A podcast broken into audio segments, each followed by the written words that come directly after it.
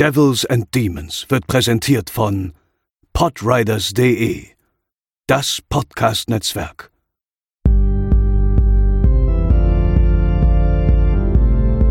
They're coming to get you, Barbara. They're coming for you. Diese Episode wird präsentiert von Deadline. Das Filmmagazin. Die Fachzeitschrift für Horror, Thriller und Suspense. Jetzt am Kiosk oder online unter deadline-magazin.de.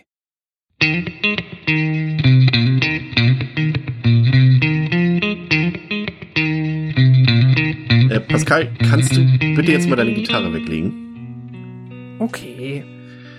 So, moin moin und herzlich willkommen zur 147. Ausgabe von Devils and Demons, eurem Horrorfilm-Podcast. Ich begrüße an meiner Seite den ihr eben schon an der Gitarre virtuos zelebrieren gehört habenden Pascal. Moin moin. Und den etwas weniger talentierten André. Zumindest an der Gitarre. Wow. Das ist die sympathischste Podcast-Vorstellung, die ich jemals bekommen habe. Vielen Dank, Chris. Hallo. Videospielverfilmungen gibt es ja eigentlich ziemlich viele. Wir haben auch schon über ein paar geredet und werden in Zukunft auch noch über ein paar reden. Aber Filme über Videospiele, die gibt's tatsächlich eher selten. Ich weiß nicht, ob ihr euch noch an den, ich glaube 90er Jahre müsste es gewesen sein, Brainscan erinnern könnt mit, jetzt muss ich gerade überlegen, Terminator, helft mal kurz, Schauspieler, der etwas aufgedunsen ist. American History X. Ach so, ja, genau, der. Edward Furlong. Ja, Edward Furlong, genau.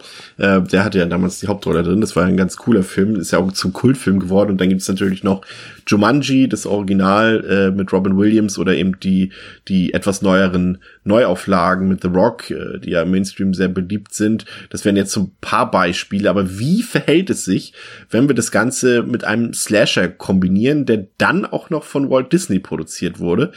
Wir werden es heute erfahren, denn wie ihr vielleicht schon am Pascals Intro erfahren habt, reden wir heute über den Film Stay Alive aus dem Jahre 2006. Und bevor wir loslegen, hören wir doch einmal kurz in den Trailer rein. Play this new game, man. Yeah? Seriously, it was creepy. Oh. Hello?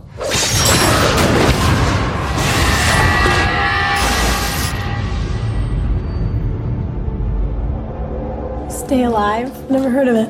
Yeah, this could be nice. Sweet Sebastian Bach, I want to play. Miller, you signed in yet? I'm here. All right, let's boot it up. The name of this game is Stay Alive. We don't know much else other than we're not supposed to have it. Whoa. You guys feel that? Hell yeah. Oh, what's that? What's that? Man, she got me. Some woman, man. Hey, somebody out there? Miller, who you talking to, man? You play the game too long. You know, you start seeing stuff. Hello? Ah! Miller died the same way he died in the game. This can't just be a coincidence. I think you're right. Serious, man? Listen to yourself. Don't you get it? If you die in the game, you die for real. Yeah!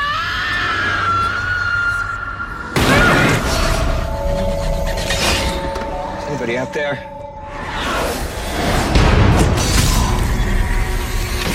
Hey. Oh, shit. The game's become a reality.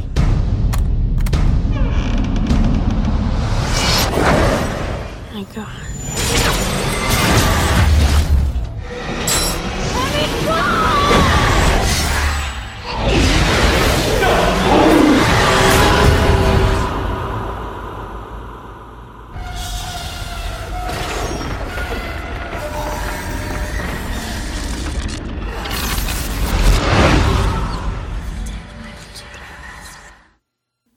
Stay Alive hat auf Letterboxd eine Durchschnittswertung von sagenhaften 2,2 von 5, auf der IMDb 5,1 von 10.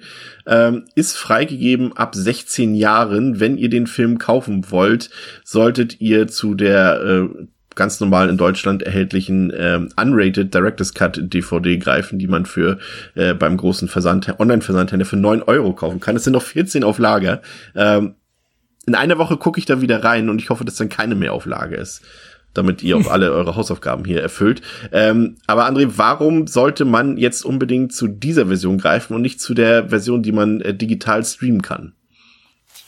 Weil die unvollständig ist, denn in Deutschland gibt's mal wieder ein großes Schnittmassaker, was bei dem Film noch interessanter ist als bei vielen anderen, denn es wurde nicht einfach nur Gewalt gekürzt, sondern mehr oder weniger ist ein halber neuer Film daraus entstanden, wenn man das sich mal im Detail wirklich anguckt. Wie du gerade sagst, man kann ihn streamen, gibt's nämlich in Deutschland auch bei Netflix und beim Amazon Prime Channel House of Horror, aber beide enthalten eben nur die geschnittene deutsche Kinofassung. Witzigerweise lief der Film aber nie im Kino, denn es war mal geplant, 2006, dass der Film in Deutschland auch erscheint, auf der großen Leinwand, und er wurde dann kurzfristig gestrichen. Man hat ihn aber eben trotzdem vorher einmal komplett umgeschnitten für das deutsche Kino und um 15 Minuten Film erleichtert. Und wie gesagt, nicht nur, dass eben Szenen fehlen, was vor allem auch eben Gewalt beinhaltet, wie es so üblich ist beim deutschen Schnitt. Aber es wurde einfach auch sehr viel verändert und weggelassen und hinzugefügt. Also, um es mal kurz zusammenzufassen, mal kurz von den Kollegen von Schnittberichte mal kurz zusammengefasst, die jetzt wieder schön aufbereitet haben. Nur mal kurz so, was so allgemein fehlt und so weiter. Also es gibt 2 komplett neue Handlungsszenen in der Unrated, 7 erweiterte Handlungsszenen und Einstellungen, 2 erweiterte Actionsequenzen, 11 alternative Szenen, also umgeschnittene Szenen, eine Tonänderung und 12 fehlende Szenen in der Unrated-Fassung, die dann aber wiederum in der Kinofassung verfügbar sind. Also wirklich völliges Schnittdesaster. Aber Fakt ist halt, die Unrated, die auf der deutschen DVD von Concorde drauf ist, ist eben die längste Fassung weltweit, die es gibt. Und da ist eben alles zu sehen, was sich der Regisseur dann auch so vorgestellt hat. Also deswegen, die deutschen Streaming-Portale liefern hier nur eine sehr verstümmelte Fassung. Wobei man da ja schon fast ein bisschen entschuldigen muss, diese tatsächliche Kürzung kam tatsächlich von Walt Disney, die den Film unbedingt in dieser PG-13-Fassung in die US-Kinos bringen wollten, und der deutsche Verleih wollte dann auch diese Kinofassung ins Kino bringen. Also da, um es mal ein bisschen, ausnahmsweise ist mal nicht die FSK oder sonstiges Schuld. Okay, oder so rum, dann genau, war es direkt bei Verleih so gesehen. Ja. Und man muss es dann zugutehalten, dass sie dann auf DVD wenigstens direkt die unsere Unrated ist quasi die R-Rated-Version, die nicht im Kino lief in den USA sozusagen. Genau. Aber das macht es einfach nur noch die Verwirrung nur noch kompletter.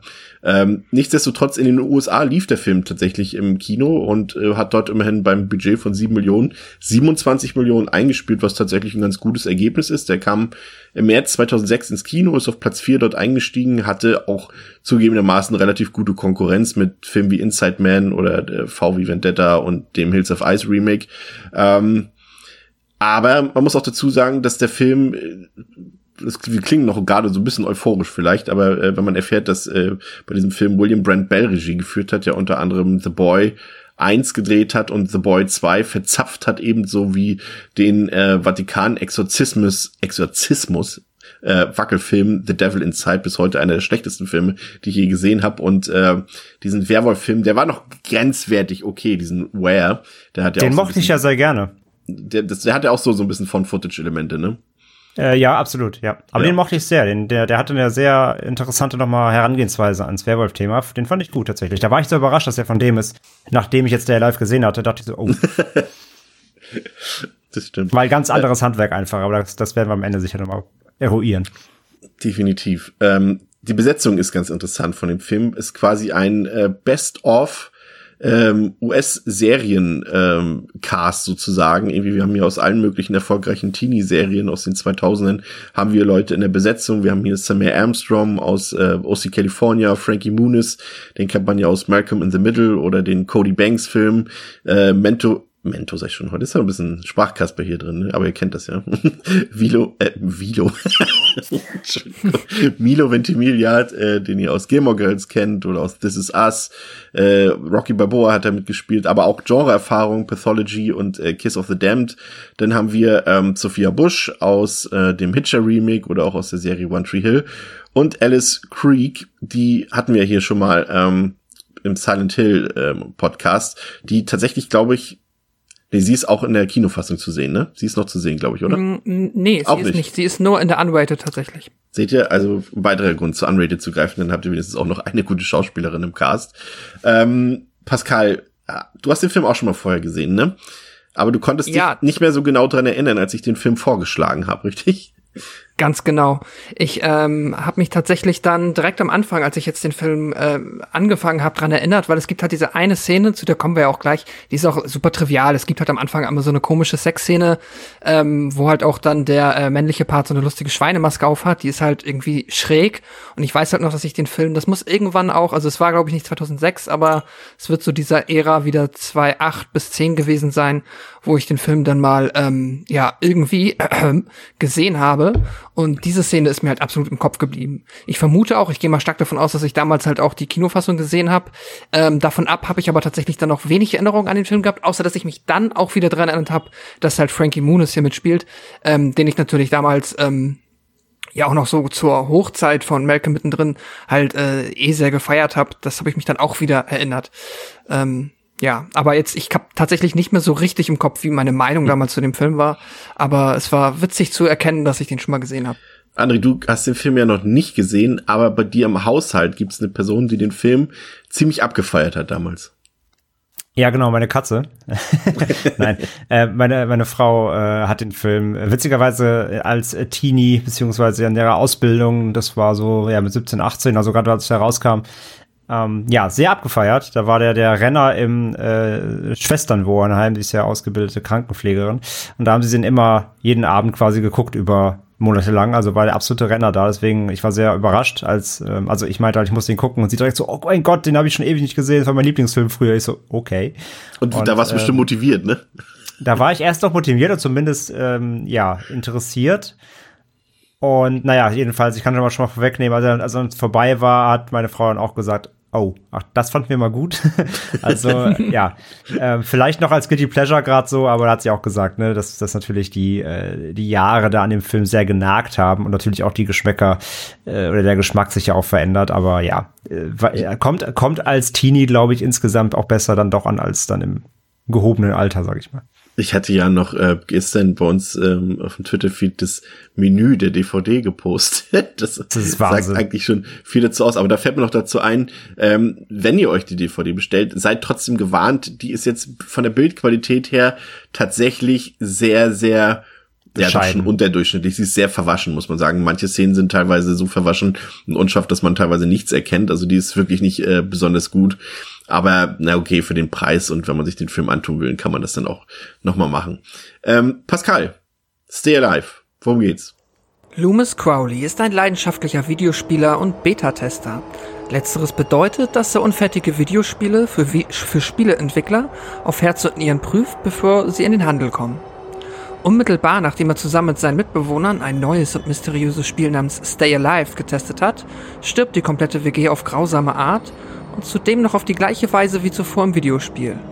Hutch O'Neill, ein guter Freund von Loomis, bekommt das Spiel nach der Beerdigung in die Hände und muss sich nun mit einer Gruppe alter und neuer Freunde daran machen, dem Geheimnis dieses gruseligen Underground-Games auf die Schliche zu kommen. Ich mag's, dass die ganze WG stirbt. Also WG klingt so niedlich, weil sie in so einer riesengroßen Villa wohnen, gefühlt irgendwie. Ja. Genau, steigen wir ein. Du hast es schon perfekt gesagt. Also das Opening des Films, das geht ja quasi schon in die Videospielsequenz sozusagen rein, auch direkt mit einer Hommage an die Villa aus House of the Dead. Und wir beobachten dann sozusagen Milo Ventimiglias Videospiel-alter Ego, wie es sich durch so eine finstere Villa bewegt. Alles sehr gruselig natürlich.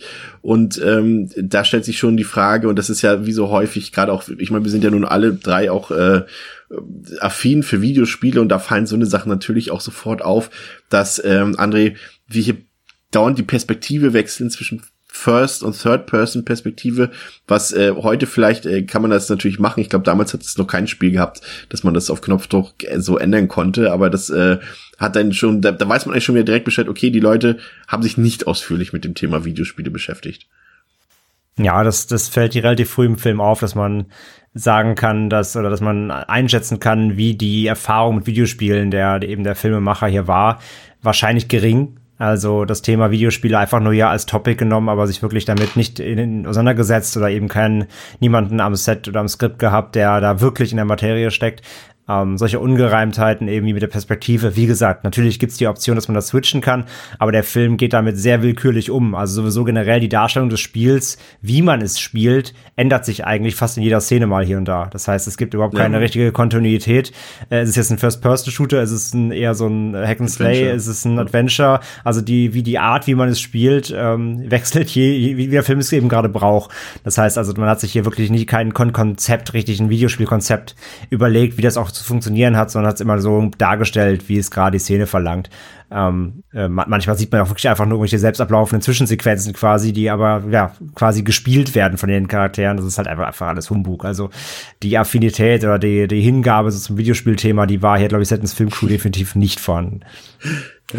Ich hatte tatsächlich gelesen, beziehungsweise in der Review gesehen, dass die wohl einen Consultant hatten, der sich wohl irgendwie damit auskennt, aber auch tatsächlich halt die Filmemacher selber dann auf dem Commentary-Track halt auch gesagt haben, dass sie da dann halt, sag ich mal, verhältnismäßig ignorant einfach damit umgegangen sind, wenn es jetzt um solche Themen geht wie, ja gut, das ist jetzt aber eigentlich nicht wie in einem Videospiel, einfach nur, um des Films willen.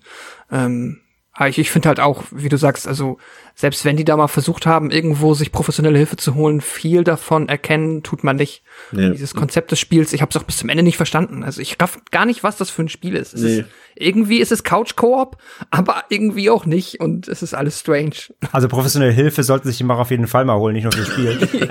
Aber ich stelle mir jetzt gerade auch so vor, wenn da so ein Consultant halt ist, wirklich, ne, keine Ahnung, vielleicht ein Game Designer oder irgendwer halt aus der Videospielszene und er sagt denen halt, dass hier so und so müsste das sein und ne, so funktioniert das Spiel nicht und so, das merken die Leute und die Filmcrew so, ach, halt doch's Maul. Ja, so stellst du mir auch tatsächlich vor. Ich glaube, das war sehr frustrierend, der Job da am Set, ja. Ja, das ist bestimmt so, wie halt auch Videospielentwickler das dann immer machen, wenn die irgendwie behaupten, ja, wir haben hier mit einem echten Arzt zusammengearbeitet oder irgendwie sowas für unser Spiel und dann haben sie mal irgendwo angerufen und kurz gefragt. So, wie die macht wahrscheinlich von Centipede. Ja, stimmt. Ich glaube, da hatte ich das Thema auch schon. Ja. Ja, jedenfalls unsere Hauptfigur, Hauptfigur ist sie ja nicht, wie wir gleich feststellen werden, aber unsere Figur hier, Loomis Crowley, dessen Name wohl offensichtlich von Dr. Loomis abgeleitet ist und von dem wohl bekanntesten Okkultisten der Welt von Aleister Crowley, der stirbt ebenfalls im Videospiel, der wird quasi aufgehängt dort in dieser großen Villa. Und plötzlich ist es auch in der Realität gruselig oder zunächst vielleicht eher versaut. Pascal hat es eben schon erwähnt, da gibt es eine Sexszene, die natürlich in der Unrated-Version noch ein bisschen ausführlicher ist. So eine Szene, die gibt es tatsächlich auch in mehreren Filmen, wo einfach so ein Typ in so eine Situation reinplatzt und die Leute sich natürlich erstmal unterhalten. Also sie treiben es natürlich weiter, aber die zwei Männer unterhalten sich dann einfach mal so nebenbei. Und der eine Typ trägt dann auch noch eine Schweinemaske. Okay, aber es sind zumindest nicht die mysteriösesten Dinge, die in dem Haus passieren, denn plötzlich findet Loomis quasi seine eben noch am Treiben befindlichen Freunde aufgeknöpft in ihrem WG-Zimmer wieder und er selbst stirbt dann auch, indem er so aufgehängt wird, wie er es auch im Spiel wurde. Und da hat sich für mich doch eindeutig der Vergleich aufgestellt zum J-Horror, muss ich ganz ehrlich sagen. Also wir haben ja The Ring gehabt mit der Videokassette, wir haben diverse komische Gegenstände gehabt, aus denen sich irgendwie der Horror entwickeln konnte, vor allem eben in diesen japanischen Horrorfilmen. Und ein Videospiel hat da eben noch gefehlt und diesen Schritt legt dann quasi Stay Alive ein. Also ich fand generell auch, wie der Film so ein bisschen aufgebaut war, wie versucht wird, das Mysterium so ein bisschen zu lösen, ist in der Qualität natürlich nicht im Ansatz dort, wo der J-Horror oder die großen Filme des J-Horrors verankert sind. Aber zumindest hat man das doch hier ganz klar als Vorbild genommen. Oder was sagst du dazu, André? Ja, ich muss halt direkt an, also der Film quasi, der Film verrät es natürlich in dem Sinne noch nicht, die Charaktere, die wir jetzt dann gleich kennenlernen als Hauptprotagonisten, wissen es noch nicht, aber der Zuschauer kann sich ja eigentlich jetzt schon im Vorspann quasi hier schon zusammenreiben, wo die Reise hingeht, ne? Also jemand spielt ein Spiel, stirbt im Spiel und stirbt danach genau auf die gleiche Weise wie im Spiel. Von daher, ich musste direkt natürlich an direkt gesagt, so komm, das ist ja quasi The Ring, das The Ring-Video als Videospiel quasi. Ne? Du spielst das Spiel und bist verdammt und wirst auf dieselbe Weise umgebracht, wie du im Spiel eben dein Leben lässt. Von daher, ja, also die Grundprämisse, die Idee dahinter, absolut J-tauglich. Wie du gerade sagst, verfluchtes Videospiel, wir sind ein verfluchter Gegenstand, der dir ein Todesurteil gibt, sobald du mit ihm in Kontakt kommst. Und so ist es ja hier in Stay Alive eben auch mit einem Game. Ja, dann gehen wir quasi in die Haupthandlung über und lernen dort Hutch kennen, der zur Beerdigung von Loomis fährt, und er war scheinbar einer seiner besten Freunde, und dort auf dem Friedhof lernen wir auch Abigail kennen, die dort, das ist übrigens eine kleine Anspielung, da irgendwie, warum auch immer, irgendwie so morbide Fotos macht von den Trauergästen, was wohl auch eine Anspielung ist an die erfolgreiche Videospielreihe Project Zero, weil die Kamera, mit der Abigail dort fotografiert, auch die Kamera aus dem Spiel ist. Ich hatte davon tatsächlich nur mal die Version auf der Nintendo Wii U gespielt. Das ist ein ganz cooles Spiel tatsächlich.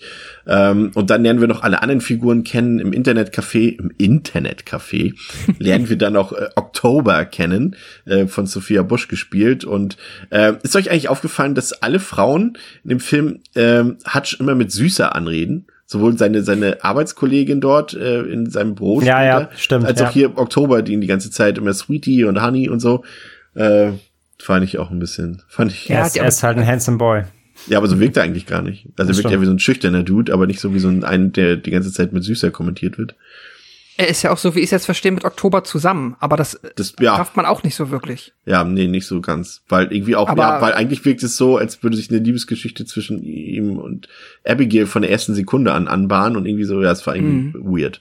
Aber nicht ganz so weird wie die anderen Figuren, die noch dazukommen. Zum Beispiel der Filmnerd, also nicht Filmnerd, sondern der Nerd im Film, Phineas, der mir auch ganz schön auf den Zeiger ging, genauso wie Swink, der dann später noch dazu kommt.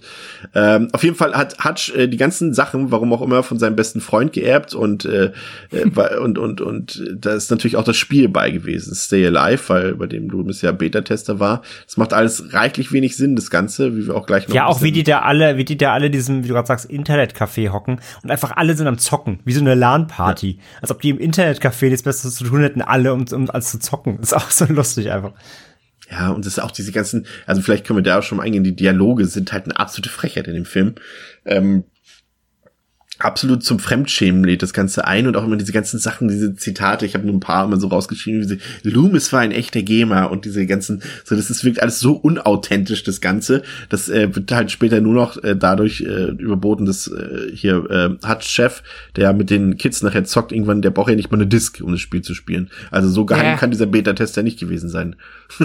Ja, das stimmt. War wahrscheinlich schon irgendwo im Internet. Haben wir ja schon gesagt, so den Game-Continuities, das ist natürlich so ein Problem, aber ja, ich gebe dir recht, mir war auch recht schnell, bereits jetzt nach der Internet-Café-Szene oder während dieser Internet-Café-Szene gingen mir war mir schon klar, dass die Charaktere nicht meine Lieblinge werden, weil die wirklich allesamt eigentlich relativ nervig sind, und wie du gerade sagst, das Sprachniveau ist halt einfach auch super drunter so, es ist halt wirklich typischer Teenie-Slang, es werden ganze Zeit dumme Jokes unter der Gürtellinie gemacht, es wird gekifft, es wird, es ist halt einfach super plump. Es ist richtig, ja, und unsympathisch, richtig plump, auch alle. Unsympathisch, und wie du sagst, und auch einfach nicht, es klingt nicht real, es klingt nicht so, wie sich Teenies unterhalten, das ist aber so generell so ein Teenie-Horror-Ding, aber dann auch noch in Verbindung mit diesem Gaming, schon dreimal nicht, also es ist halt doppelt schlimm in dem Sinne. Ja, ich find's auch ganz, ganz unangenehm, wie man halt hier offensichtlich versucht hat, Gaming krampfhaft auf diese Cringe-Art cool zu machen, halt, ne? So, du hast irgendwie dieses coole Internetcafé in New Orleans, was halt irgendwie auch überhaupt nicht realistisch wirkt. Das war übrigens die letzte Produktion, die vor Hurricane Katrina gedreht wurde. Ja. In New Orleans. Ja. Ich will jetzt keinen Zusammenhang aufstellen, aber... Nee. Danke, Stay Alive. Ja, danke. Aber... das passt halt schon nicht, dann dieses, weil man freut sich ja eigentlich immer über irgendwie ein Setting, was mit Videospielen zu tun hat, wo du dann halt irgendwie auch schon mal, sag ich mal, zumindest einen genderdiversen Cast hast, aber das wirkt halt hier so von vornherein so durchgekrampft und so reingedrückt und alles so affig, und auch dieser Dialog, den Hutch dann noch mit seinem Boss in der Firma hat, der auch halt so dieses ganz unangenehme Gequassel da über Silent Hill 4. Hyperblaster. Was halt so falsch klingt, so unterhaltsam. Es ist ja auch falsch. Also es klingt nicht nur falsch, es ist ja inhaltlich sogar komplett falsch. Ja, klar. Aber darüber könnte ich ja hinwegsehen. Aber es klingt halt nicht so, wie sich jemals zwei Menschen über Videospiele unterhalten haben, weißt du? So, das ist halt affig, so. Ja, wie er unbedingt zeigen will, dass es halt dann da, weil in der Firma halt, dass es halt nur um Videospiele geht. Der Chef der Firma kommt halt rein sofort so, ey, hast du noch einen Tipp für mich? Hast du meine Nachricht gelesen? So, ich brauche dringend einen Tipp für Silent Hill 4, so. Und der dann direkt so aus dem FF so, naja, klar, man hat ja geschrieben, Hyperblaster hier, dies, das, weißt du. Also es ist so, es ist halt, wie du sagst, wieder dieses typische, wir haben einen Film über Videospiele, natürlich reden die Figuren die ganze Zeit nur über Videospiele, natürlich. Egal, alle random Figuren, selbst eben der Chef von der Hauptfigur redet natürlich nur über Videospiele. Das ist halt immer so unsinnig so. Ich meine, dass sie halt überhaupt auch teilweise ein paar Nischentitel nennen, ist ja nett, ne? Also es ist halt nicht nur irgendwie um Mario geht und also ist ja okay, also zumindest da hat der Consultant vielleicht so 1, 2 Tipps gegeben, was sie nennen können, damit auch so ein paar Fans von nicht dem kompletten Mainstream mal kurz sagen, ah, cool, das kenne ich. Aber ja, wie gesagt, hier bestes Beispiel halt mit dem Hyperblaster. Also der Hyperblaster, kurz für alle Nichtwissenden, ist eine Waffe aus dem allerersten Silent Hill, die man als Bonuswaffe bekommt, wenn man ein spezielles Bonusende freischaltet, was man nur durch eine bestimmte Handlungsakt quasi bekommt, und dann kriegt man diese Waffe. Also auch, die ist nicht mal im Hauptspiel zu finden und dann noch nicht mal eben in Teil 4, sondern nur in Teil 1 und als Easter Egg in Teil 8, also oder 7, also was ist Downpour, 8 oder 7? Egal, auf jeden Fall in 6. Downpour. 6? 7. 7 meine ich, ne? Ich meine 7. Nee, warte mal, egal. 4 ist The Room, 5 ist Homecoming, 6 ist Downpour. Ja, okay, das ist 6. Auf jeden Fall nur als Easter Egg in Downpour und eben als echte Waffe im ersten Teil. Und ja, sie packen es halt hier im Dialog einfach mal in den 4., was halt nicht stimmt. So ist klar. Falls Sina zuhört, keine Garantie für. Genau. Hört noch mal unseren Silent Hill Podcast, dann hört ihr wahrscheinlich posthum, dass Sina da schon mal gemeckert hat wahrscheinlich. Nee, aber das sind also Sachen so, ja, dann wollen sie schon was einbauen, wo sie denken, guck mal, wenn wir das jetzt machen, dann werden irgendwie halt ein paar Hardcore-Nerds-Fans sagen so, guck mal hier, das haben wir eingebaut, aber dann ist es halt falsch. Und dann denke ich mir halt so, okay, das ist dann lächerlich, dann lasst es halt raus. Also wenn ihr euch da nicht sicher seid, dass ihr zumindest den Fanservice dann schon liefern könnt, den ihr da unbedingt reinklatschen wollt, so nichtig er dann auch ist überhaupt für die ganze Szene, dann checkt da doch wenigstens, dass es auch stimmt, weil dann könnt ihr es uns auch lassen. Da habe ich mich dann auch gefragt, ob sich Konami vielleicht eingekauft hat in den Film, weil es gibt ja später nochmal eine Szene, die sehr Konami-lastig ist, aber dann dachte ich mir auch so, okay, aber warum sollten die so einen Quatsch da drin stehen lassen im Film? Oder die wussten es halt nicht, dass daraus so ein Quatsch gemacht wird. Ja, das ist das Gleiche, was ich gefragt habe.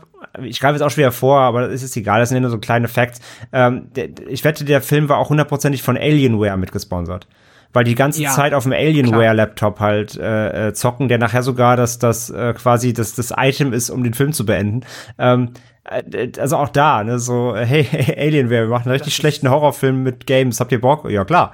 Also sind das so Sachen, ne? Also ich meine, Alienware hat natürlich jetzt mit den Spielen nichts zu tun, aber da merkst du schon. Ich denke schon, dass die da so 1, 2 Companies angefragt haben aus der Games-Branche, ob die da vielleicht irgendwie ein bisschen was beisteuern. Klar. Aber ab jetzt da Konami jetzt irgendwie gesagt hat, okay, wir geben euch irgendwie, keine Ahnung, 50.000 Euro dafür, dass ihr da Silent Hill 4 nennt, glaube ich jetzt nicht. Aber ja, es wirkt schon alles sehr, sehr weird auf jeden Fall. Vor allem ist es sehr weird, dass die Kids, also es sind ja auch keine Kids, das sind ja auch schon Twins, also über 20-Jährige, dass sie abends natürlich in Gedenken an Loomis Tod natürlich Stay Alive zusammen zocken wollen, wie man das eben so macht. Und da ist dann eben auch der Tech-Geek Swing dabei, der der war ja noch okay, das war ja Frankie Muniz, ne? Der war auch weird, aber am schlimmsten war halt diese Phineas, weil auch die ganze Zeit so eine, also jetzt kein Shaming oder so, aber guckt euch Phineas an, das ist halt eben nicht der Typ, der eigentlich so redet, und den haben sie wohl irgendwie einen Charakter gegeben, der nicht so ganz zu seinem Äußeren irgendwie passt, also es wirkt irgendwie so völlig deplatziert, jedenfalls, spielen sie dann abends, auch Hutch's Boss ist dann, wie gesagt, dabei, wie auch immer er an dieses Spiel rankommt, weil es ja auch scheinbar nur eine einzige Disc gab und wie die jetzt da ins Büro gekommen ist und wie der das spielen kann, also das, da sind wir, glaube ich, hier alle drei völlig überfragt. Ich hatte mir noch notiert, ach genau, das sagt Oktober, genau, da ging es um die Größe des Bildschirms, glaube ich, ne, da sagt sie irgendwie, wer sagt, dass es nicht auf die Größe ankommt, hat noch nie einen echten Ego-Shooter gespielt. Okay. Dazu habe ich einen kleinen Fun-Fact, der nochmal auch die Obskurität dieses Kinocuts offenbart. Und zwar ist es ja im halt den Director's Cut oder in der Unrated-Fassung, die wir gesehen haben, halt ein, ich nenne es mal jetzt in Anführungszeichen, ein lustiger Witz. Ich fand ihn auch scheiße, aber wenn sie halt dann kurz nach diesem Satz halt dann zu Hutch geht und sagt, ich hätte so gern 42 Zoller, ja, ich brauche einen großen 42 Zoller. Und dann sagt Phineas, ihr Bruder, you slut, so. Und das Geile ist halt im Kinocut, sagt sie halt, haben sie halt das mit den 42 rausgeschnitten und sie sagt einfach nur, ja, wer noch, niemand hat Ahnung von Videospielen, der noch nie einen echten Ego-Shooter gespielt hat, und dann sagt Phineas, Slut. Es ist halt so komplett scheiße geworden dadurch. Also das war ja schon vorher ein Scheißwitz. Aber da hat er sich vielleicht seine Schwester. Ja, vielleicht ist er ein richtig krasser Ego-Shooter-Fan und das wollte sie ja so nicht stehen lassen. Es ist komplett wahnsinnig, was dann da noch. Aber sowas also, liebe ich, wenn du dann im Umschnitt einfach vergisst, so Kontinuitätsfehler auszubügeln, das liebe ich. Ja, furchtbar. Aber es wird ja noch besser, nachdem, ich weiß nicht, davor oder danach, also die erstellen sich ja alle noch so einen niceen Avatar für das Spiel, aber bevor sie das Spiel starten können, müssen sie ja noch dieses Gebet aufsagen. Und auch das ist wieder so eine Sache, das ist wieder Continuity Deluxe, weil sie, um das Spiel starten zu müssen, dieses Gebet aufsagen. Als später dann dieser Polizist das Spiel starten will, kann er direkt loslegen. Also es ist halt auch so. Dieses Konzept dieses Spiels ist komplett, hat sich mir nicht erschlossen und es wird auch zu keiner Sekunde versucht, das zu erklären. Es ist irgendwie ein Multiplayer-Spiel, sie spielen es ja an vielen Geräten gleichzeitig, sie können es lokal irgendwie zusammenspielen und sind dann aber auch trotzdem permanent in der Lage, diese gleiche Session unterwegs mit ihren Alienware-Notebooks überall weiter zu spielen. Ja, aber so das ist ja auch scheinbar irgendwie heute online sein, in der Cloud, und das ist alles weird. Wie heißt dieses Feature heute bei der Xbox, das neue? I don't know. Was weiß ich, so Play Anywhere oder was meinst du? Also, ja, das hat doch irgendeinen Namen. Always Ready oder was weiß ich. Ja. Keine Ahnung. Aber auf jeden Fall, wenn es das da auch schon gegeben hätte, hätte man es mal erklären können. Aber da wurde halt komplett rigoros drauf verzichtet, da irgendwie eine Logik reinzubringen, weil, ja, wem hätte es auch geholfen? Ja, deswegen, also ich glaube, wir sind uns einig, dass auch die ganze Form in-game des Videospiels ist halt super weird. Also es kommen natürlich eben Geistermädchen vor, eben auch wieder diese J-Horror-Anleihen, und dann gibt es ein paar Items, die sie dort sammeln und sowas. Was mich viel mehr aufregt, ist einfach, dass das Videospiel, und ich kann mich leider jetzt nicht genau, ich weiß nicht was, 2006, da hatten wir doch schon, gab's doch schon die Xbox 360 oder die normale Xbox, ich weiß es gerade nicht, und PlayStation 2 müsste es. Also 2006 sein, kam schon die PS3, also da kam auch dann um die 360. Ja, dann, ja. Und dafür sieht das Spiel einfach unfassbar hässlich aus, was sie dort spielen. Also das muss man wirklich einfach sagen, es sieht einfach nur hässlich aus. Das sieht aus halt wie so Early Dreamcast höchstens oder so. Also wirklich so um Ende 90er sieht das aus. So ganz klobig, nur mit dicken Polygonen und so. Ist echt nicht schön, ne. Ja. Also ich weiß noch, dieser GameStop-Angestellte in der letzten Szene packt's in eine PlayStation 2. Aber es ist trotzdem hässlich. Ja, stimmt, korrekt. Ja, genau, der packt's in eine PS3. Ja. Der GameStop-Angestellte ist auch super, da kommen wir noch drauf. Ja. Die Leute ballern sich. Übrigens ganz kurz, ich wollte noch sagen, nur wenn wir noch bei den Charakteren gerade sind, ich finde es auch so super stereotypisch, natürlich wieder ist der ganze Film komplett, aber ich finde es auch super stereotypisch, was das natürlich, so auch hier wieder natürlich no shame, es ist einfach nur, was der Film macht. Die blonde Abigail, die da als Neue reinkommt, ist natürlich die keine Ahnung von Gaming hat, ne? Ja. Ich zock nicht, ich habe keine Ahnung und so ganze Zeit. Erstmal das ist thematisiert und sie wird ganze Zeit so mit Sprüchen gedisst und dann aber nimmt sie halt einen Controller und ist halt sofort drin und zockt halt wieder eins. So. Das ist alles weird. Naja, aber ganz ehrlich, wenn du schon mal gegen Noobs in Fighting-Game gespielt hast, die noch nie einen Controller in der Hand hatten, die machen dich auch fertig in der ersten Runde. Ja, das stimmt, ja. Und Mario Kart und Mario Party auch. Dass sie das da einfach kann, ist gar nicht das, was ich sagen will. Das ist ja sogar gut. Ich meine, das zeigt einfach nur, jeder kann zocken. Das ist keine Wissenschaft. Aber natürlich dann wieder dieses Ding rauszuholen, ach, hier, guck mal, die Blonde, die wir auf dem Friedhof aufgelesen haben, ach, die hat ja keine Ahnung vom Zocken. So, das ist so, ach komm, Leute. Mhm. Und wie unangenehm war eigentlich diese Toilettenszene? Ja. Die viel zu lange geht. So unnötig. Das ist wieder so ein Uwe Boll-Moment gewesen. Mit dem Papier, ne? Ja. Ja, mit dem Dialog durch die Toilette, während sie auf dem Pott sitzt, habe ich auch mega. Und dann lässt du die Tür auf, ne? Ja, möchte mich auch immer unterhalten, wenn ich auf Klo sitze, mit anderen Menschen im Flur. Ja, während deine Freundin nebenan sitzt. Ja, super. Ja, weiß ja nicht genau in dem Film, wer seine Freundin ist und wer nicht. Ja, das stimmt. Das könnte jeder sein. Ein paar Minuten weiter ballern die sich mittlerweile durch das Game, weil das Spiel kein Adventure mehr ist, sondern wie wir schon angekündigt haben, plötzlich ein Ego-Shooter mitten auf einem Friedhof ist dort. Fand's auch so lustig, die New York Times oder das, die waren das nicht, irgendein so ein Blog war das, die haben geschrieben, dass das Spiel so interessant aussieht, dass man direkt selber Bock hat, das zu spielen. Hatte ich irgendwie zu keiner Sekunde, muss ich gestehen, aber okay. Und die Spielfigur von Hutch Boss, die von, wie war noch gleich sein Name? Miller Banks. Miller Banks, genau. Die wird dann eben, wie wir als Zuschauer vielleicht schon wissen, weil es wird ja schon ein bisschen geredet über diese Figur dort und diese böse Frau und so weiter. Und wenn nicht, stellt es sich zumindest später raus, von Elizabeth Bathory getötet. Die berühmte Lady Bathory, die Blutgräfin aus Ungarn, die, ja, glaube ich, ich müsste mich jetzt irren, ich glaube 39, das Blut, im Blut gebadet hat von 39 Jungfrauen, glaube ich, um selbst sich zu verjüngen oder um den Alterungsprozess zu stoppen. Und die spielt jedenfalls die Antagonistin in diesem Spiel, wie wir dann später erfahren werden, wie wir aber hier auch schon gleichzeitig sehen. Aber viel wichtiger ist noch, und deswegen hatte ich vorhin schon angekündigt, dass sich Konami vielleicht doch eingekauft hat, in dem Spiel, dass Phineas rausgefunden hat, André, wie man die Zombiebeute in dem Spiel auszieht, quasi in Nacktcheat einlöst. Natürlich müssen sie das einbauen, denn der Traum eines jeden Modders und Patchers in den 2000ern war natürlich, sein Lieblingsgame zu cracken, damit es einen Nacktpatch gab, sei es Tomb Raider oder was auch immer. Sims. Heute noch die Sims, natürlich immer groß im Rennen, Hauptsache erstmal alles nackt machen. Und so ist es auch hier, wird nämlich ganz gewieft schnell der Konami-Code eingegeben. Der Konami-Code ist ein legendärer, eine Tastenabfolge, die es quasi in jedem Konami-Spiel gibt. Das haben sie quasi immer eingebaut. Du kannst den halt eingeben, es passiert dann immer irgendwas im Spiel. Und der wird halt hier referenziert und sie haben rausgefunden, dass man mit dem Konami-Code natürlich hier die Zombie-Frauen entkleiden kann, wie es ein paar pubertierende Teenies, die keine Teenies sind, natürlich tun. Ja, die Session wird auf jeden Fall dann erstmal für den Abend beendet und für Miller Banks, also dem Chef von Hutchins, sogar im wahrsten Sinne des Wortes, denn er wird auch, wie im Spiel, in der Realität von dieser mysteriösen Frau umgebracht und da muss ich sagen, war ich doch schon ein bisschen enttäuscht. Also ich hatte den Film ja vorher schon mal gesehen, hatte aber jetzt an die Todessequenzen keinerlei Erinnerung mehr. Das war schon echt, also selbst für PG-13-Verhältnisse, echt unspektakulär, ungruselig und vor allem einfach offscreen, wie so oft in dem Film, ne? Dass man einfach in den Mordsequenzen, und darum geht's ja immer im Slasher, einfach nichts zu sehen gab, ne? Keinerlei Schauwerte, null Gewalt, kein Grusel, irgendwie, weiß ich nicht, also da haben sie irgendwie vergessen, in diesem Horrorfilm diesen Horrorpart zu installieren, im wahrsten Sinne des Wortes, Pascal. Ja, absolut. Also das ist ja halt, ne, auch in der Nicht-PG-13-Fassung ist das ja halt auch nicht wesentlich blutiger. Deswegen, ja, das stimmt. Da fragt man sich dann halt auch tatsächlich, warum gerade dieser Film dann so zu so einem Schnittopfer wurde. Aber die Antwort ist halt wahrscheinlich Disney. Nichtsdestotrotz, ja, ist das leider halt wirklich, also so auf dieser Slasher-Komponente,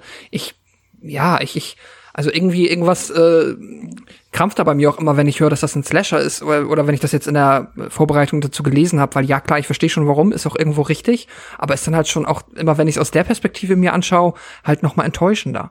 Ich möchte ihn irgendwie eigentlich immer eher als was anderes wahrnehmen, als irgendwie so einen komischen, kuriosen, anderen Horrorfilmversuch, weil jetzt wirklich die Kills sind, da ist halt leider, ich überlege gerade nochmal, aber nee, mir fällt da nichts ein, was, also weder irgendwie einfach nur intensiv und aber auch überhaupt nicht kreativ ist. Nee. Wo ich ja sonst dem Film jetzt durchaus mal zugestehen würde, dass da immerhin jemand mal die Idee hatte, mal Sachen anders zu machen und irgendwie was Kreatives machen wollte. Aber dann spätestens bei den Todessequenzen halt da auch die Kreativität schon wieder ausgegangen ist. Ich habe übrigens noch rausgefunden, dass der Film tatsächlich, also ich habe die Credits nochmal zu Ende geguckt gestern und dass McG den mitproduziert hat. Ja, das habe ich auch gesehen. Und das erklärt natürlich auch wieder so einiges. Es gibt dann im Film... Ich hatte direkt Babysitter-Flashback. Ja, und das ist ja noch sein harmlosester Film. Es gibt dann natürlich die obligatorischen Ermittler, die der ganzen Sache so ein bisschen nachgehen. Und auch Hutch, unsere Hauptfigur, stellt erste Vermutungen auf, was da los ist. Und er kommt, warum auch immer, auf die Idee, dass das Spiel etwas mit den Geschehnissen zu tun haben könnte. Und das Internet gibt ihm noch recht, er hat recherchiert. Und im Film ist es dann so, dass... Er hat sich... Ja, sag. Sorry, er hat sich in die Polizeidatenbank gehackt. Ja. Weil, warum kann er das? Because. Weil er ein Gamer halt ist, natürlich. Ja, Gamer also gleich Hacker. Ja, ist doch klar. Hat halt noch die Skimaske gefehlt, dann wäre es perfekt gewesen. Aber gut, er hat es auch im Büro gemacht. Ja, das stimmt. Dann wäre ja so ein typisches Stern.de-Aufmacherbild für einen Hacking-Artikel. Aber der Film macht dann was Gutes, er lässt nämlich Phineas sterben. Warum auch immer, das wird uns nicht so ganz geklärt, weil er eigentlich das Spiel gar nicht weitergespielt hat. Der ist jedenfalls mit dem Auto unterwegs zu den anderen und sieht plötzlich das Geistermädel das Geistermädchen im Nebel. Und er steigt dann aus und das ist auch wieder viel zu lang, wie er einfach so immer wieder Close-Up, Kamera geht wieder weg, Close-Up zu seinem Kopf, wie er sich wundert, was sich auf einmal Mysteriöses passiert, nämlich gar nichts, bis dann plötzlich auf einmal so eine Pferdekutsche kommt, natürlich gesteuert von Lady Bathory, die ihn dann überfährt, mit dem Resultat, dass wir fürchterliche Effekte zu Gesicht bekommen. Aber ich muss zugestehen, einer der guten Momente des Films war Phineas raus. Das ist für mich mit Abstand noch unter diesen ganzen furchtbaren Charakteren noch der allerallerschlimmste irgendwie. Ja, voll. Der war auf jeden Fall Also er war natürlich auch der toxischste, sollte, glaube ich, auch so aus Sicht der Autoren der lustigste sein, weil er halt dann so der die harten Sprüche raushaut, so, wow, krass. Aber das geht halt spätestens jetzt gar nicht mehr auf und ich glaube auch damals wird das jetzt irgendwie nicht für die krassen Schenkelklopfer gesorgt haben, hoffe ich mal. Er hat nur eine lustige Szene im ganzen Film und das ist, als sie reinkommen und er liegt so mit dem Kopf auf der Tastatur und du sollst denken, er ist tot. Aber dabei hat er einfach nur eine Bon gezogen, kommt dann so mit der Bon wieder hoch. Da musste ich kurz ein bisschen schmunzeln, weil die Idee nett war. Ja. Aber das war auch wirklich das Einzige, ansonsten war er einfach nur nervig. Das stimmt. Ich habe noch zu den Effekten auch hier, nur der Vollständigkeit halber, hier war es wohl wirklich auch so, dass tatsächlich die Post-Production schon kein Budget von Disney mehr bekommen hat, um diese Effekte eigentlich fertig zu machen. Und das halt wirklich so der erste Draft ist, deswegen sieht das halt echt schlimm aus, wenn er da von der Kutsche überfahren wird. Ja, es sieht dann auf einmal wieder aus wie die Videospielsequenz, ne? Ja, genau, also so richtig schlecht. Also da war wohl zumindest Da haben sie wahrscheinlich Idee, einfach Copy and Paste dann aus dem Game, ja. Aber wie das auch so null gruselig ist, ne? Also es hat ja so einen Moment, hat ja so einen leichten Sleepy Hollow Touch mit dieser Pferdekutsche, aber es ist halt null gruselig, dieser CGI-Nebel dort, helllichtes Tageslicht, stehst halt auf einer normalen, sag ich mal, Landstraße mit dem Auto, null Atmosphäre irgendwie, also ich fand das echt super lame. Ja, der ist was den Grusel angeht, ist der Film für mich sowieso so ein komplettes One-Trick-Pony, ne? Er macht ja eigentlich fast die ganze Zeit nur, entweder huscht im Hintergrund irgendwas her, aber auch dann meistens so schnell, dass du es kaum siehst und auch meistens in sehr weiter Entfernung und huscht dann irgendwo mal halt Lady Bathory hinten rum. Und ja, ansonsten eben wissen wir meist, was passiert wegen dem Foreshadowing aus dem Game entweder. Oder eben wie hier, es ist dann auch wirklich noch komplett dazu noch so schlecht, dass du es auch komplett nicht für bare Münze und für schockierend oder gruselig nehmen kannst, ja. Ja, total. Und dann kommt ja dann diese, immerhin noch, die fand ich dann auch wieder von der Idee noch ganz nett, auch wenn sie viel zu lang war, ist diese Vogelperspektiven-Einstellung, die jetzt folgt nach dem Tod. Ja, die aber dann aber auch diesen so Zeitraffer. Ja, dieses Speeder hat mich halt genervt daran, das war halt wieder so komisch aus irgendwie. Ich fand die Idee nett, aber sie war viel zu lang. Ja. Sie war viel zu lang. Also es ist halt eine Einstellung von oben und du siehst halt dann quasi, wie dann irgendwann halt der Krankenwagen ankommt und alle da anfangen rumzuwuseln an der Unfallstelle und Leichentuch drüber und so weiter. Und das alles halt in so einem Zeitraffer, aber es dauert viel zu lang und der Anfang ist so unspektakulär, weil da passiert erstmal eine ganze Zeit lang gar nichts, bis dann auch wirklich mehr eintrifft. Das haben sie irgendwie einfach am Stück so stehen lassen, ohne da mal ein bisschen Editing zu betreiben. Das ist auch kompletter Quatsch. Ja, korrekt. Und dann sind ja auch die Ermittler wieder am Tatort und der eine von den Ermittlern, der startet ja dann auf einmal auch das Spiel, ne? Natürlich eben, wie gesagt, ohne das Gebet zu sprechen natürlich. Und im Spiel wird dann sein Kopf quasi so Saw-artig zerlegt durch so eine Falle. Und die härteste Szene im Film übrigens eigentlich. Ja, aber genau die ist ja nicht zu sehen in dem Sinne. Nein, aber im Spiel ist sie zu sehen. Ach so, ja, im Spiel, ja. Und im Spiel, so im Grunde, ist das eigentlich die härteste Szene, was der Film was mal genau nimmt. Mhm. Das stimmt, ja. Es passiert ihm auch in der Realität, aber wie angedeutet, im Auto passiert es dann, ist es wieder nicht zu sehen, es ist alles wieder offscreen, wir sehen nur ein bisschen Blut an seine Frontscheibe klatschen und das war's auch. Ich muss vor allem an dieser Stelle, das wäre auch verzeihbar, ich meine, wir sind ja nun hier alle auch sehr liberal, was sowas angeht, wir haben das auch oft genug hier gesagt, ein Horrorfilm muss natürlich, um ein guter Horrorfilm zu sein, kann der auch völlig gewaltfrei sein, das ist ja völlig wurscht, das ist ja nicht wichtig dafür, aber wenn er abseits dessen wenigstens dann Atmosphäre und Spannung und Grusel erzeugen könnte. Aber ist einfach total langweilig auch, ne? Also auch jetzt schon.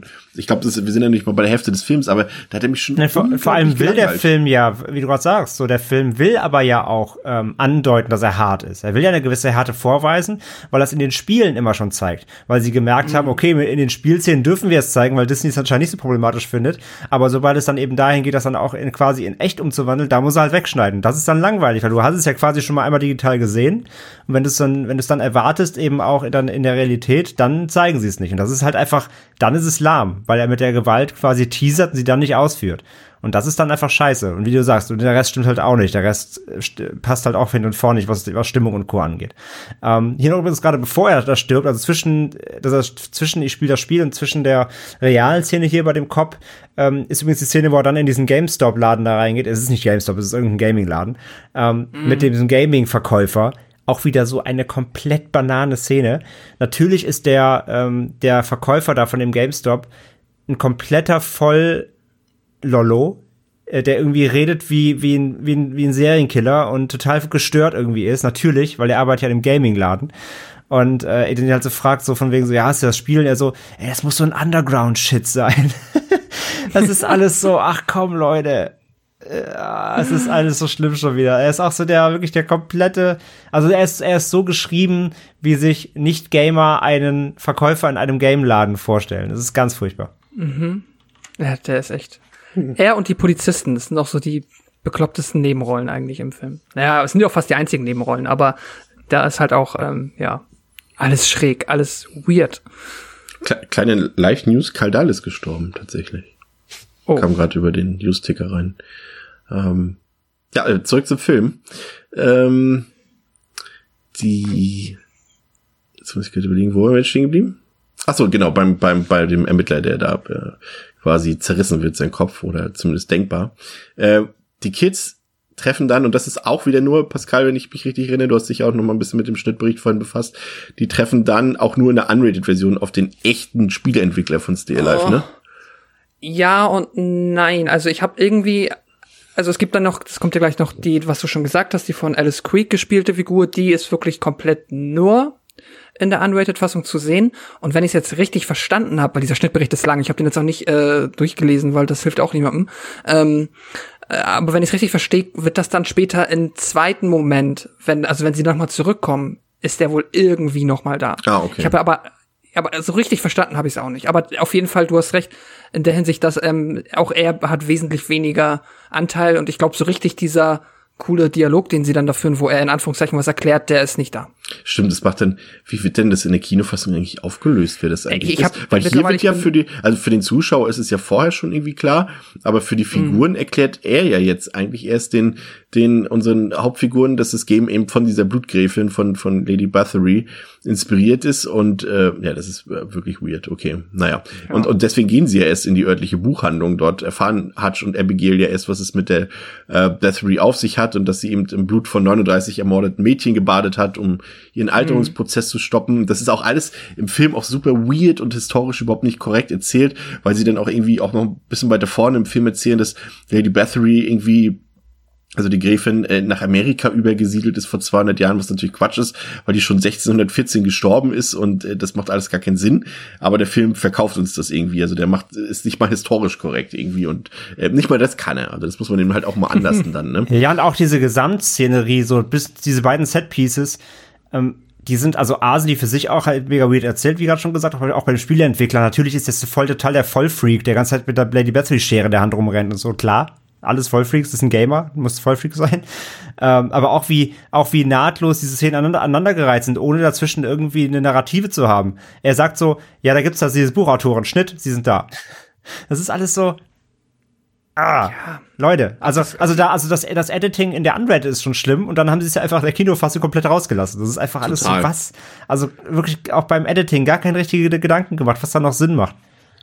Auch, aber der Dialog mit dem Entwickler, was man für den man eigentlich noch, jeder hätte ihm noch so viele Fragen gestellt. Ja, oder ja genau, die gehen einfach sofort. Also sie erzählen ihm das ja nicht mal richtig, was passiert ist. Nee, sie sagen einfach er stellt ja noch mehr Fragen als die Kids. Genau. Er fragt sich auch, wo habt ihr eigentlich das Spiel her? So, berechtigte Frage. Genau, und sie erzählen halt noch nicht mal genau, was vorgefallen ist. Sie sagen einfach nur, ja, gibt's da irgendwie mehr über diese Blutgräfin? Ja, da gibt's den Buchautoren. Alles klar, tschüss. Und genau darum macht's ja dann, da kommen wir auch gleich noch zu, der Spielentwickler stirbt ja auch noch in dem Film. Und es gibt überhaupt keine Erklärung, warum er stirbt. Weil, na klar, also er hat das Spiel schon programmiert, so, also eigentlich müsste er eigentlich sogar der Erste sein, der wahrscheinlich gestorben ist. Aber das macht auch alles überhaupt keinen Sinn, warum er plötzlich tot ist und so. Also alles völlig banal. Ja, und dann auf einmal erfahren wir auch, dass das Spiel sich selbst spielt. Und das muss October dann am eigenen Leib erfahren, als Lady Bathory sie quasi kopfüber aufhängt und ihr die Kehle aufschlitzt, natürlich wieder offscreen, was dann auch echt ermüdend war an dieser Stelle schon, weil du dann wenigstens denkst, komm, mach mich wach, mach wenigstens irgendwie einen Spatter-Moment oder irgendwie was, aber nee, nicht mal im Ansatz. Also selbst, gerade so, das, ich sag mal so, das Horrorkino war ja auch ein bisschen zahmer, so Ende der 90er Jahre, Anfang der 2000er. Da war es ja wirklich eben, dass viele Filme eben, dass der Horror da ja wieder ins Kino kam und man da natürlich eine möglichst breite Zielgruppe ansprechen wollte und die Filme so ein bisschen zahmer gemacht hat. Aber das ist ja nun wirklich, also eine Frechheit, finde ich schon fast für einen Horrorfilm. Also da fallen mir kaum Filme ein, die zahmer sind, die aber eigentlich was Brutaleres erzählen. Also naja, vor allem hast du doch eben selber noch gesagt, als du die Konkurrenz im Kino benannt hast. Zur gleichen Zeit lief das Hills Have Eyes Remake, einer der härtesten Remakes überhaupt und einer der härtesten Filme zu der Zeit sicherlich, im Kino auch. Ja. Also dagegen ist ja der hier wirklich ein Kindergarten. Ja, total.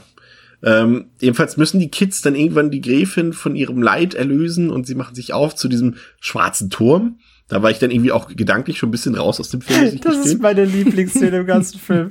Da habe ich so gelacht. Erläutere das doch bitte mal. Ich habe irgendwie nicht mitbekommen. Was ist, wie, warum steht der schwarze Turm auf einmal im Garten vom Entwickler? Das macht alles überhaupt keinen Sinn. Sie reden die ganze Zeit, dass sie halt diese letzte Ruhestätte finden müssen. Da kommen sie übrigens auch einfach super random, spontan drauf, nachdem sie mit dieser, hier mit der Autorin da geredet haben. Und sie sagen irgendwie doch so von wegen, ich weiß nicht mehr Wort für Wort, aber so von wegen, ja, niemand weiß, wo der ist und das ist halt lang verschollen und so ein Kram halt, so typisches Gelaber halt. Und dann plötzlich irgendwie rennen sie einmal, also dann, hier, wie heißt der Charakter von Malcolm? Swing. Genau, Swing spielt ja dann das Spiel im Van auf dem Laptop weiter, während die beiden Hauptprotagonistinnen im Haus rumrennen. Und dann rafft er ja, dass er ihm quasi die Wege zeigen kann, was er machen muss. Und dass er Gegenstände auf einmal in die Realität bringen kann. Die brechen das auch noch. Was? Genau. Und Abigail findet ja diesen Geheimgang, wo sie dann auch die Leiche vom Entwickler findet. Und hier, ich vergesse die ganze Zeit die Namen von unseren, Hutch rennt dann ja quasi durchs Haus und so und sucht eben sucht auch irgendwas, einfach irgendwelche Hinweise. Ja, und das ist auch nicht, was der Thema. Also, ich habe mich gefragt, was altert her jetzt? Also, was machen die da jetzt eigentlich? Das habe ich nicht verstanden. Sie suchen Dinge. Ja. Und sie ist auf jeden Fall in diesem Geheimraum und so weiter und dann wird sie ja da eingesperrt und rettet sie ja dann durch die Hilfe eben von Swing, der quasi durch das Spiel gucken kann, wo alles ist und so weiter. Und wie du gerade gesagt hast, der kann dann plötzlich sagen, er legt eine Sprechstange im Spiel ab und plötzlich taucht die Realität auf. Also auch da wieder, der Film macht wieder irgendwelche neuen Regeln auf, die vorher gar nicht erklärt wurden. Also der Film denkt sich wirklich einfach mal gerade das aus, was er braucht. Das ist wirklich sehr großartig. Ja, genau. Und danach dann, nachdem sie das geschafft haben, weil sie wird ja dann, Abigail wird fast von der Lady Bathory dann da drin ja gekillt, aber er kann sie gerade noch so retten. Dann rennen sie eben aus diesem Haus raus in den Garten. Und dann ist wieder so ein Übergangsfehler so richtig, so, weil man weiß nicht genau, wo rennt er da hin, weil da ist ja auch schon so fast so Wald. Ja, sie laufen noch dann da wieder Richtung Straße quasi geführt zu Swings. Genau. Und plötzlich stehen sie aber vor diesem Tor.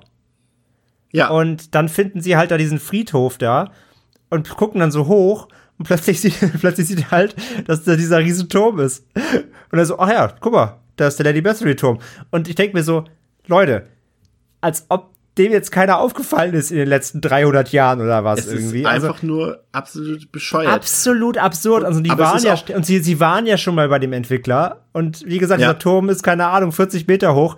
Das hätten sie halt spätestens da schon gesehen. Es ist alles kompletter Humbug. Aber ich finde, der Film erzählt es auch geografisch so bescheuert irgendwie. Total. Man versteht gar nicht, wo man ist die ganze Zeit. Der Übergang von dem Haus zum Schwarzen Turm, auch alles irgendwie super weird, aber dann wird Swings ja auch noch irgendwie, der leidet ja quasi offensichtlich erstmal das Schicksal von Phineas und wird ja auch von der Kutsche verfolgt, von Lady Bathory, und stirbt scheinbar offscreen wieder. Das macht der Film allerdings geschickt, muss ich sagen. Da nutzt er quasi seine Zahmheit aus und man denkt wieder, ah okay, sie zeigen uns den Kill nicht, wird ausgeblendet, wie sich ja später das Ganze als Irrtum herausstellt. Was noch wichtig vielleicht ist, dass sie ja vorher von Oktober vor ihrem Tod noch erfahren haben, dass man die dunkle Hexe durch 3 Nägel jeweils in das Herz, in den Hals und in den Kopf töten kann, und danach muss ihr Blut verbrannt werden. Das ist ja noch tatsächlich ein bisschen relevant jetzt für den Showdown, der sich, wie gesagt, dann im Schwarzen Turm direkt hinter dem Haus des Entwicklers abspielt. Na klar doch. Und sie bewaffnen sich dann mit Wildrosen, weil logisch, ne? Und es sind dann zu dem Zeitpunkt nur noch Abigail und Hutch übrig, und die beiden werden aber getrennt in dem Gebäude, und Abigail wird von der Blutgräfin angegriffen, und also da muss man damit aufteilen. Sie wird quasi vom Geist der Blutgräfin angegriffen, während sich Hutch mit der echten, im Grab liegenden Blutgräfin beschäftigt, und er ihr versucht dann eben diese Nägel in ihren Körper reinzujagen, um das Böse zu besiegen. Und gerade noch rechtzeitig, bevor der Geist der Blutgräfin zuschlagen kann Hutch das Ganze beenden und steckt das ganze Ding dann noch im Brand. Da gibt's ja auch noch diese Traumageschichte, seine Urangst mit den Flammen, ne? Das ist ja auch wieder so völlig weird in den Film gebracht. Ist überhaupt nicht reingekrampft. Die ganze Zeit bekommen wir immer wieder angeteast. Oh nein, ein Feuerzeug, ich habe doch Angst vor Feuer. Ja, alles klar, Mann, beruhig dich, es ist ein Feuerzeug. Ja. So, es ist halt so affig, und du weißt halt von der ersten Sekunde, alles klar. Okay, am Ende gibt's Feuer. Am Ende muss er sich seiner Angst stellen und einmal von rechts nach links so an diesem Feuer vorbeilaufen, weil die Alternative ist zu verbrennen. Ich meine, okay, krass. Gut, seiner Angst sich gestellt, so, ja. Es ist echt, ey. Ich fand's auch übrigens immer noch cool, wie immer auf Tode reagiert wird in dem Film. Also, dass zum Beispiel der eine Ermittler, der Schwarze, zum Beispiel gar nicht so darauf reagiert, dass sein Kollege da gestorben ist. Und ich fand auch das, also Abigail und Hutch denken ja, dass Swing getötet wurde von Lady Bathory. Und Abigail geht zu Hutch hin, legt ihm den Arm auf, kurz patscht einmal auf seine Schulter und sagt, tut mir leid. Und dann war's das. So. Also es war nicht mal ein oh, I'm so sorry, oh, it's really hard for you oder so, sondern es war einfach, I'm sorry. Und dann geht's weiter. So, das ist so, wow, okay. Wir lassen ja auch immer alle Leichen überall liegen. Ja, so. Also ich sag mal so, Volkstrauertag sieht anders aus. Du musst immer fragen, als ob sie das später auch nur irgendeinem Polizisten erklären konnten, was da wirklich passiert ist, außer dass da überall Leichen liegen. Also das ist eigentlich kein Happy End am Ende. Ja. Ich hatte noch auch 1, 2 Sachen, die ich irgendwie noch mal einfach, weil da geht so viel schief in diesen letzten 20 Minuten des Films. Erstmal diese ganze Swings steht jetzt am Van, spielt dieses Videospiel, wo er mich immer, es ist, ne, manchmal gibt's ja so diese Momente, wo Figuren im Film so dumme Dinge machen und es einem richtig aufregt. Und da hing ich halt echt hier und hab mir so, wollte schon den Fernseher anschreien, weil er dann, die haben jetzt so oft mitbekommen, dass dieses Spiel halt Quatsch macht, wenn man nicht aufpasst. Und immer wenn er dann telefoniert, geht er 5 Schritte weg vom Auto und passt halt nicht auf, dass das Spiel keinen Quatsch macht und dass er nicht stirbt im Spiel. Das hat mich wahnsinnig gemacht.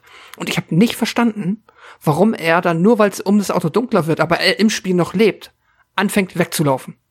Er läuft einfach von dem Spiel weg. Zu diesen komischen Rosen. Habe ich nicht gerafft, weil bisher habe ich so verstanden, dass sie dann immer überleben. Egal. Das ja, und auch dann eben dieser Fake-Death auf dem Screen, ne? Und ach, es war alles weird. Und die brauchten die Szene halt nur, damit der Zuschauer jetzt denkt, er ist halt tot, damit er halt nochmal dann so Deus Ex Machina-mäßig ins Bild springen kann. Genau. Ja, und dann halt diese kitschige Szene zwischen Abigail und Hutch, wenn sie da von dieser Tür getrennt sind. Auch wieder viel zu lang. Auch für den Film komplett. Also so von der Tonalität überhaupt nicht passend. Ja, wenn man auch noch mal kurz drüber nachdenkt, wie lange die sich jetzt schon kennen, so 1,5 Tage. Ach, nee. Das ist weird. Und ja, das ganz, ganz viel läuft da sehr falsch am Ende. Ja. Wollen wir das nochmal zusammenfassen, was in dem Film schief läuft? Ich würde sagen, heute macht André mal den Anfang. Was soll ich sagen? Danke, André. Was soll ich sagen?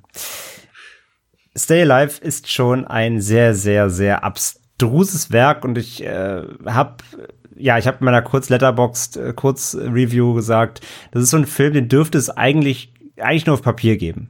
Also Wenn man den Film damals gepitcht hat, irgendwelchen Executives, die hätten eigentlich sagen müssen, habt ihr einen an der Waffel, aber es war halt McG. Und der hat gesagt, ja, hier habt ihr ein bisschen Money. Der Film ist wirklich einfach auf dem Papier schon komplett drüber und komplett durch eigentlich, aber er existiert und ja, es ist halt ein Film, der dich auf der einen Seite viel zu ernst nimmt mit den Themen, die er aufmacht, ja, also dieses Videospiel als The Ring-Ersatz, sobald du es spielst, bist du tot. Gepaart dann aber auch mit diesem eben, mit diesem übersinnlichen, ja, ich weiß auch nicht, ich finde auch dieser Slasher-Begriff, der passt nicht so richtig, weil eigentlich ist es ja auch eher so Geisterhorror, ne, also nur weil ein Geist Leute tötet, ist ja auch kein Slasher eigentlich, also für mich ist das irgendwie kein Slasher, für mich ist das ein übersinnlicher Horrorfilm und ja, er vermischt das dann aber auch mit dieser Lady Bathory-Legende, was einfach so, einfach alles so obskur ist, das klingt so wahllos zusammengewürfelt. Ich brauche jetzt irgendwelche krassen Dinge hier in meinem Film. So, was ist denn krass? Oh, hier Lady Bathory, die hat so viele Leute umgebracht. Passt, nehmen wir. Und ja, dazu kommt eben diese ganze Game-Thematik, die einfach, wie gesagt, seitens der Filmemacher fast schon zu ernst eingebettet ist. Sie wollen, glaube ich, wirklich videospielaffine Menschen damit abholen. Gleichzeitig ist es aber alles so, ja, nicht korrekt und so aufgesetzt wirkend eingebunden, dass man es als eben Mensch, der mit Videospielen zu tun hat, nur den Kopf schütteln kann. Und ja, für wirklich Horrorfans gibt's ja auch nicht so viel. Der Film ist kaum gruselig, eher, wie gesagt, eher skurril, hat keine Härten, außer meistens im Spiel dann, die aber eben durch die schlechte Ingame-Grafik da in diesem Videospiel lächerlich wirken. Und alles, was dann eben in der realen Welt passiert, ist einfach wirklich, entweder wird weggeblendet oder es ist einfach unspektakulär. Der Grusel ist kaum vorhanden, es ist immer One-Trick-Pony, hier eine Geistererscheinung im Hintergrund und hier mal eine Fratze von CGI, Lady Bathory, alles nicht cool. Und ja, und der Film dümpelt halt vor sich hin. Es gibt keine richtigen Spannungsmomente. Die Charaktere sind einem relativ egal, weil sie auch so unsympathisch sind. Und ja, man fiebert nicht mit. Es gibt auch keine Regeln. Das heißt, man kann sich, obwohl der Film eigentlich so regelträchtig sein möchte, oder sollte, gerade mit dieser Spielekomponente, überlegt er sich einfach immer alles gerade, wie er es braucht. Der Zuschauer kann sich gar nicht richtig darauf einlassen oder kann keine Erwartungshaltung aufbauen, weil er einfach nie genau weiß, was der Film gerade als nächstes machen wird und könnte und mit was er jetzt zu rechnen hat, weil es so wahllos ist. Und auch da macht es eben keinen Spaß, so mitzufiebern, weil man nicht wirklich durchsteigt, was als nächstes jetzt Phase ist. Und ja, wie gesagt, das ist alles so zusammenhangslos und es gibt so viele alberne Szenen, dümmliche Szenen, die Dialoge sind furchtbar und also im Endeffekt ist der Film, der hält sich nur zusammen durch seine Skurrilität, eben weil er so abstrus ist, weil du die ganze Zeit denkst so, also ich saß da kopfschütteln die ganze Zeit, dachte mir, das kann doch nicht euer Ernst sein und das macht ihn wiederum eben so ein bisschen sehenswert, er hat halt so einen Unfallcharakter, so typisches, man kann nicht weggucken einfach. Und das hatte ich mir im Endeffekt dann so noch, also da hatte ich noch so einen kleinen Grundspaß, damit ich nicht eingepennt bin, so quasi. Oder damit ich nicht abgeschaltet habe vor lauter Lächerlichkeit. Ja, und deswegen, also das ist kein guter Film, Punkt, das muss man leider so sagen. Er ist skurril, ich möchte sogar fast sagen, guckt ihn euch trotzdem eben mal an. Ihr habt's gehört, es gibt noch ein paar DVDs bei dem großen Händler mit A für die 9€. Wenn ihr wirklich mal sagt, okay, ich nehme wirklich auch jeden Rotz mit, einfach nur um mal zu sehen, was es denn wirklich so da auch für skurrilen, albernen Bullshit gibt, dann nehmt ihn euch mit oder guckt euch eben doch mal die Netflix-Version an. Wie gesagt, die ist zwar 15 Minuten kürzer, aber das sind 15 Minuten des Lebens, die ihr vielleicht besser investieren könnt in Häkeln oder ein Teeservice bemalen oder so. Da habt ihr auf jeden Fall mehr von als von Stay Alive. Von daher von mir 1,5 von 5 Sternen. Die 1,5 sind echt wohlwollend aufgrund, wie gesagt, der es hat Pascal vorhin so schön gesagt, man hat im Kern zumindest das Gefühl, hier wollte jemand mal was anderes machen oder irgendwas sich ausdenken, irgendwas Kreatives. Das gebe ich dem Film sogar irgendwie noch so. Aber diese gesamte Machart und wie sie es dann ausgespielt hat und die Figuren und alles drum und dran ist leider wirklich für die Tonne. Und von daher kann ich da wirklich nicht mehr Punkte geben für Stay Alive. Ja, kann ich eigentlich wirklich jedes einzelne Wort unterschreiben.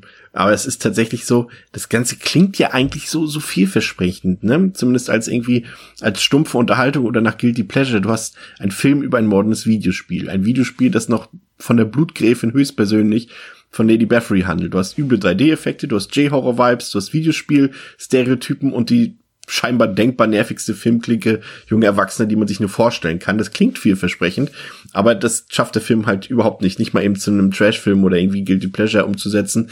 Das ist einfach irgendwie nicht mal der Bodensatz von Filmen, die ich vorhin genannt habe, wie Brainscan oder Jumanji zum Beispiel. Das ist ein richtig langweiliger, maximal dumm geschriebener und eben leider auch völlig harmloser, blutarmer Slasher. Wie gesagt, wobei man das Slasher eben schon in Anführungszeichen stellen muss, der eben so auf hip getrimmt ist für die späte, nicht für die frühe, sondern für die späte MTV-Generation, und der lässt jegliches Potenzial liegen. Das hat er, André hat es eben schon gesagt, irgendwie die Prämisse, das mit dem Videospiel zu verbinden, ist ja eigentlich cool. Also das ist eben, hatte ich ja eingangs erwähnt, ist ja nichts, was es so häufig gab, und das hat durchaus Potenzial irgendwie, aber das nutzt der Film halt überhaupt nicht. Er nimmt sich zu ernst, er ist sehr hässlich, und ja, also ganz ehrlich, also wir sind ja nun wirklich auch alle drei hartgesottene Horror-Junkies, aber ich finde, gerade bei so einem Film wie Stay Alive ist es selbst wahrscheinlich uns oder mir ging es so echt schwierig geblieben, in Anführungszeichen am Leben oder zumindest wach zu bleiben. Und am Ende war es wirklich auch wie bei André nur so ein bisschen dieser Autounfall-Cringe-Faktor, der den Film in Erinnerung bleiben lässt, sagen wir es mal so. Nicht mal unbedingt positiv belegt, aber er lässt ihn in Erinnerung bleiben. Man vergisst ihn vielleicht nicht, obwohl Pascal hat das Gegenteil von bewiesen, er hat ihn vergessen. Ja. Aber zumindest mir ist es irgendwie, also ich sag mal so, der ist schon so weird von dem, was er da so drin hat an bescheuerten Sachen, dass man sich daran irgendwie erinnert. Aber es ist einfach ein schlechter Film und deshalb auch von mir 1,5 Sterne. Pascal. Ja, genau. Eigentlich habe ich dem gar nicht mehr so viel hinzuzufügen. Ich finde halt auch, der Film auf der einen Seite ist halt wirklich, wie ihr gesagt habt, er ist unfassbar kurios, einfach dadurch, dass er, wie André gesagt hat, so eine Art Unfall ist. Das ist es halt, auf Horrorebene macht er halt wirklich gar nichts. Da, ich verstehe... Ja, vielleicht ist das so für 15-, 16-Jährige, ne, so, da ist das halt so diese Kategorie Filme, die hat dann vielleicht sogar noch mal irgendwo funktioniert, weil man halt aber auch dann halt wirklich von allem so auf diese Horrorebene angesprochen wird. Da haut dich halt auch noch so der seltsamste oder trivialste Jumpscare, haut dich dann halt irgendwie noch weg, und du bist halt irgendwie effektiv gegruselt oder zumindest gestresst von dem Film. Aber wenn man halt einige Horrorfilme auf dem Kasten hat, dann passiert da halt hier nichts mehr, und das ist dann halt natürlich halt auch das, meiner Meinung nach so das hauptsächliche Problem. Du kannst halt einem Film, der so ein unglaubwürdiges Konstrukt an Quatsch aufbaut, da müsstest du mit so viel Suspension of Disbelief, da müsstest du dem Film so viel gewähren lassen, dass dafür müsste der Film dich auf einer anderen Ebene so gut unterhalten, dass das überhaupt auch nur ansatzweise möglich ist. Aber das tut er ja gar nicht. Und deswegen fängt man an, darüber nachzudenken, was ist denn hier eigentlich mit dem Spiel? Und irgendwie schon alles ein bisschen blöd, ne? Und dann fällt der Film halt auch zusammen in seiner, irgendwie in dieser, ja, pseudo-inneren Logik. Nichtsdestotrotz, ich stimme irgendwo da auch euch zu. Ich finde nämlich halt auch, tatsächlich, ich würde auch tatsächlich sagen, guckt mal ruhig diesen Film. Einfach nur, weil er halt diesen Unfallcharakter hat, weil er irgendwie schräg ist, weil er seltsam ist, weil er auch... keine Provision dafür. Nee, ja, genau, also genau, wir haben auch keine Rafflings oder irgendwas.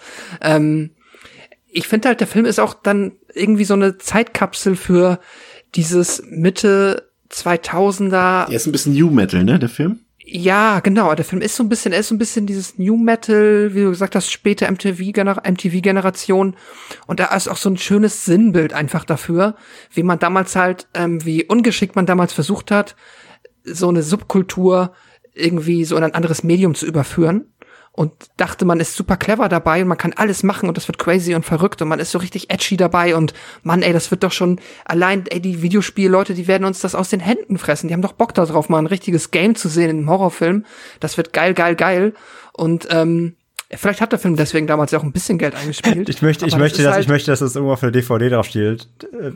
Pascal, Devils and Demons, das ist geil. wenn eine Blu-ray-Auflage, Neuauflage kommt von Concorde, dann packen die das drauf, safe. Jetzt ja, haben sie Grund dazu. Ja, das ist geil, finde ich ja. Gut. Ja, also so stelle ich mir halt vor, wie man damals irgendwie da dran gegangen ist, aber das ist jetzt ist es halt aus der Zeit gefallen, und spätestens jetzt ist es aus der Zeit gefallen, und das ist einfach nur zum an die Stirn fassen. Es ist faszinierend. Ich gebe dem 2 von 5 Sternen. Ich finde halt, der hat dieses Schräge, dieses Kuriose. Der ist eigentlich schon langweilig, trotzdem saß ich hier nicht irgendwie und bin eingeschlafen, weil ich dachte, ja, okay, also irgendwo hat er mich auf dieser seltsamen Ebene dann trotzdem zumindest am Ball gehalten, weil ich wissen wollte, was kommt als nächstes für ein Quatsch. Das ist ja auch was. Also zumindest war ich irgendwie ja, das stimmt schon, da gebe ich dir komplett sogar recht. Aber das ist auch wirklich nur einmal. Und jetzt würde ich ihn wirklich nie wieder gucken, weil dann würde ich, würde ich nicht einpennen, glaube ich. Oder halt, dann wäre ich genervt. So einmal skurril war okay. Da gebe ich dir vollkommen recht. Aber auf jeden Fall kein zweites Mal. Nee. Ja, genau. Das denke ich auch. Oder vielleicht brauche ich wieder 12 Jahre, habe ich ihn vergessen. Dann gucke ich ihn nochmal. Dann vielleicht, ja. Das kann sich auch sein. Ja, mein Fazit. Ja, sehr gut. Also, schlechter Film, aber trotzdem solltet ihr euch den angucken, weil wir auch gerne mit euch ein bisschen in Social Media darüber diskutieren wollen, über den Film, oder zumindest freuen wir uns natürlich, wenn ihr uns über euer Seherlebnis berichtet, wie ihr das bei den letzten Folgen immer so schön auch getan habt, und wir wollen natürlich auch die Konjunktur auf dem Filmmarkt ein bisschen ankurbeln. Danke, dass ihr heute wieder zugehört habt bei uns. Wir freuen uns schon auf die nächste Woche mit André, was haben wir denn in der nächsten Woche im Angebot? Können wir irgendwie einen Teaser geben? Haben wir einen Tipp? Können wir irgendwas verraten, ohne es zu verraten? Du kannst jetzt auch einfach Nein sagen und dann beenden wir das. Naja, wir können wie immer sagen, checkt Social Media. Da teasern wir ja hin und wieder mal. Wie du mit deiner Disney-Referenz zu diesem Film. Aber sonst... Ein paar haben es tatsächlich ja schon vorher erraten. Da war ich tatsächlich auch überrascht. Also es sind wirklich relativ viele Leute, kennen den Film irgendwie.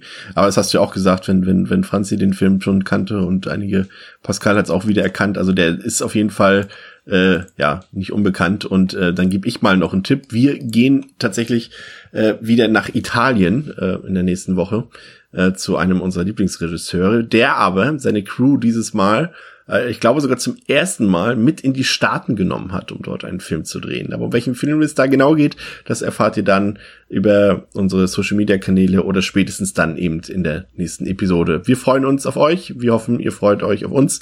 Bis zum nächsten Mal bei Devils and Demons mit André, Pascal und Chris. Ciao. Tschüss. Tschüss.